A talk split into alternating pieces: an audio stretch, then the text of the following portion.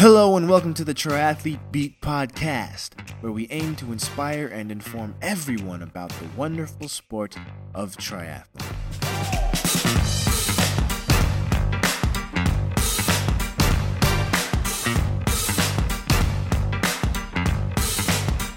You are now tuned in to episode number one of the Triathlete Beat podcast. I am your host and fellow triathlete, Jeremy Rojas, aka Jeremy Tri. In today's episode, I'm going to go over some of the most common excuses that prevent people from doing a triathlon and give my thoughts on how you can eliminate those excuses and feel inspired and empowered to do a triathlon yourself. Alright, so triathlon isn't for everyone. I know many people with legitimate reasons on why they don't do triathlon, and that's totally cool. What I'm about to break down is for those of you out there who are curious or interested in doing a triathlon, but are uneasy or just will not get into it because of some predefined thoughts or excuses or whatever is in your mind about the sport that's blocking you from just trying. Hopefully, at the end of this segment, you'll realize that doing a triathlon really isn't that bad. So here we go. Here are the most common excuses that I've heard of why people don't do triathlon. These are in no particular order. I can't do a triathlon because, number one, that's crazy. That's intense. That's a lot of work. Well, that's partly true. Sure, triathlon is it's crazy, you can say. it's intense and it is a lot of work. But not all races have you covering 140.6 miles like in the Ironman. Not even all races are of Olympic distance, which they do in the Olympics. That usually covers a mile swim, about a 25 mile bike, and a 10K or a 6.2 mile run at the end. Not all races are that long either. There are, for those of you who don't know, sprint distance triathlons, a sprint distance triathlon usually consists of a quarter mile swim, which for you serious swimmers out there, I know a quarter mile is like your warm up swim workout. Or really, for those non serious swimmers, more recreational swimmers, it's just a few laps in the pool. And not all sprint triathlons, not all triathlons have swims that are in the oceans or in the lakes. There are a few races that have pool swims, which are definitely, definitely the best kinds of races for first timers to do. The sprint distance triathlon consists of a 10 to 14 mile bike, which I know a lot of you who go spinning out there, that distance should be super, super easy for you. Or maybe those who go recreational biking out in the trails or through the city, 10 to 14 miles, piece of cake, right?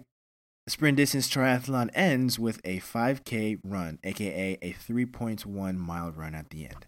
I mean, everyone does 5Ks these days, right?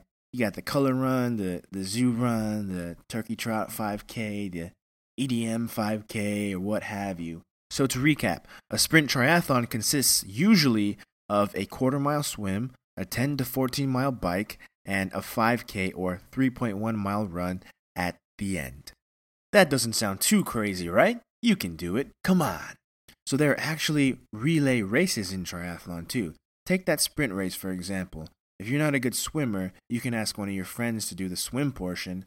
You can ask one of the one of your friends to do the bike portion, and because you're a great runner, you can do the run portion. You can actually get three of your friends or two of your friends in addition to you to do a sprint relay race with you, and this is an excellent way of dipping your toes into the sport because you're doing a triathlon, you're just doing one portion or one leg of the race while your other two friends are doing another. All right, excuse number two. I'm not good at biking, I'm not good at swimming, I'm not good at running. If you're not good at swimming, biking, or running, no worries. That's what training is for. You got to put in the work, you got to put in the training, stay consistent, and then you will be a much better swimmer, biker, or runner than you were before you started.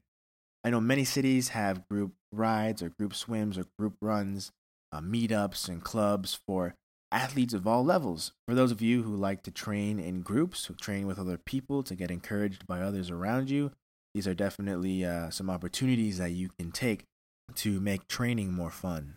One variation of this excuse could be I hate biking, I hate running, or I hate swimming. Well, if you really do hate one of those sports, I know some people who say, "Oh, I hate running. I hate every minute that I'm out there. When I'm out there, all I can think of is when I finish." Well, those are pretty strong words for uh, for the sport. All I can say is, well, maybe if you sign up for a race and you actually have a goal and, and have a target, you you can take the training or the running or the swimming or biking, whatever it is, a little more seriously. And who knows, when you do the race or the more you train, you could perhaps find a newfound love for that sport. So if you don't think you're fit enough to do a triathlon, or you're not good at swimming, biking, or running, or you hate swimming or hate one of the sports, just give it a chance. Train up for the race, train with some people, have fun, be patient, and you never know. You could end up loving the sport as much as I do. Excuse number three I don't have enough time to train. Now, I'm neither married nor have kids, so I can't speak for those triathletes, but I do work a full time job, train on heavy weeks five to six times a week, engage in other hobbies, and still have a great social life too. There are plenty of people out there with full time jobs, families with kids, and extracurricular activities who still get their training in. I believe in the saying that if you're really passionate or strongly desire something, then you'll make the time for it no matter what. You can bake a training plan into your weekly schedule, but remember, stay flexible. That's just what a training plan is, it's just a plan. Don't let a training plan consume you. Consume the training plan as you best see fit. I'll put some links in the show notes to a few of my favorite sprint triathlon plans so you can get started on those too. As for freeing up more time to train, I mean, how many hours a day do you spend browsing Facebook, Instagram, Snapchat, etc.? Put a pause on those stories, hit the pool, and come back. I mean, they're there for 24 hours after all, right? Hey, I'm guilty of this too, but I'm trying to get better as well. I actually deleted Facebook off my phone, uh, probably maybe for two months already. I initially did it to save space because my iPhone was running low on memory, and I saw that Facebook actually was taking up almost half a gig. So I was like, all right, I'm going to delete this. But you know what? I never added Facebook back to my phone. I told myself, well, the only time that I'm going to go on Facebook is when I'm on a laptop or a computer, not on my phone. And it's worked out pretty well so far. So, yeah, a little less mindless social networking. I know we're all guilty of it. Can lead to more time to train for a triathlon. How about another idea? You can cut your day or night long Netflix binge one freaking episode short and use that time to step outside, go for a bike, or run. You can even purchase a bike trainer, which allows you to use your bike and bike in place, say indoors. You can actually get a bike workout in in your living room while you watch Netflix or while you cook or while you watch the kids. You just gotta be creative. Excuse number four I don't have enough money. So races aren't free, and I'm not here to tell you how to save your money. That's your business. All I can say is if this thought ever came up in my mind, I just revert back to my old college days when money was extra tight. Sacrifices, I mean like packing my lunch an extra day to prevent spending, buying a foot long from Subway, eating the one half for lunch and eating the other half for dinner, finding BOGO deals at the grocery store, holding off on that fancy insert materialistic thing here, making my own tea coffee instead of buying Starbucks, having a night in with friends as opposed to going out and making it rain. Saving up may take a bit more time and thought, but it definitely pays off in the end. So let's say you sign up for a race. A race costs anywhere from 40 to $70 for a sprint distance triathlon, depending at the time at which you sign up for the race. Now, let's say you're going out, it's a Friday night, and your friends say, Hey, let's go out let's go out and uh, hit a few bars and clubs. And you haven't seen these friends in a while, so you say, all right, sure, cool. But you know in your mind that the following morning, the following Saturday morning, you got to get your training in. You got to train in your long miles that day. So you go out because you haven't seen these friends in a while and you'd love to hang out with them, but you know at the end of the night, you got to get some rest. So you go out and you're having a great time. Let's say it's around 9:30 or 10 p.m. And your friends say, "Hey, let's go to the next spot." And you got to make a crucial decision right then and there. If you go to the next spot, you're probably going to spend more money. Whereas if you go home, you get that rest, and you train for that race that you spent some money for, you actually save money that night. For example, you would have spent on the Uber to get to the next spot, you probably would have spent to get a drink and maybe some food, and then another Uber to get home.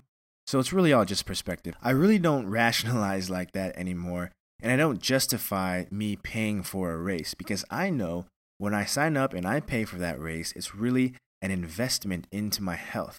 And I also know that when I train for that race, it's going to help me physically and mentally be a better person, and that is priceless. The fifth and final excuse is I don't have a nice bike. So, a shiny and expensive bike is not, I repeat, not a prerequisite to do a triathlon. Sure, it may help you during the bike leg, but the success in the bike leg is first gained by refining the engine, aka you, rather than getting a bike that costs more than your monthly rent. I did my first few races with a single speed, no name brand commuter bike from Amazon. You can find just about any bike during a triathlon mountain bikes, hybrids, single speeds, fixies, cruisers. There's literally all kinds of bikes in triathlon, so you definitely don't need a fancy, expensive bike to do one. If it has two wheels put together by a frame, you can most likely use it. So, those were the top five excuses that I've heard about doing a triathlon. If I was missing any, please let me know. I'd be curious to see what other ones are out there as well. If there's anything you took away from this episode, it's that there are short distance sprint triathlons out there that are much more attainable to doing. You don't have to be fit or good at swimming, biking, or running. All you need is the correct mindset and drive to work hard and be consistent in training. If you do all that, you can surprise yourself. Just like I surprised myself when I did my first triathlon during my last semester of college in 2013. I could bike and run okay at the time, but could not swim at all. I went from huffing and puffing after 25 meters in a pool to completing multiple sprint, Olympic, and half Ironman races over the next few years. Alright, friends, that's just about all I had for today. I hope you enjoyed it. It would be really, really, really awesome and touch my heart if you rated and subscribed to this podcast. I'll be working hard to bring you the content that you need. So if there's anything you want me to talk about on the podcast, please message me, tweet me, put it down in the DMs, and I'll make it happen. You can learn more about me, see the show notes, and all my social media links at my website, jeremytri.com.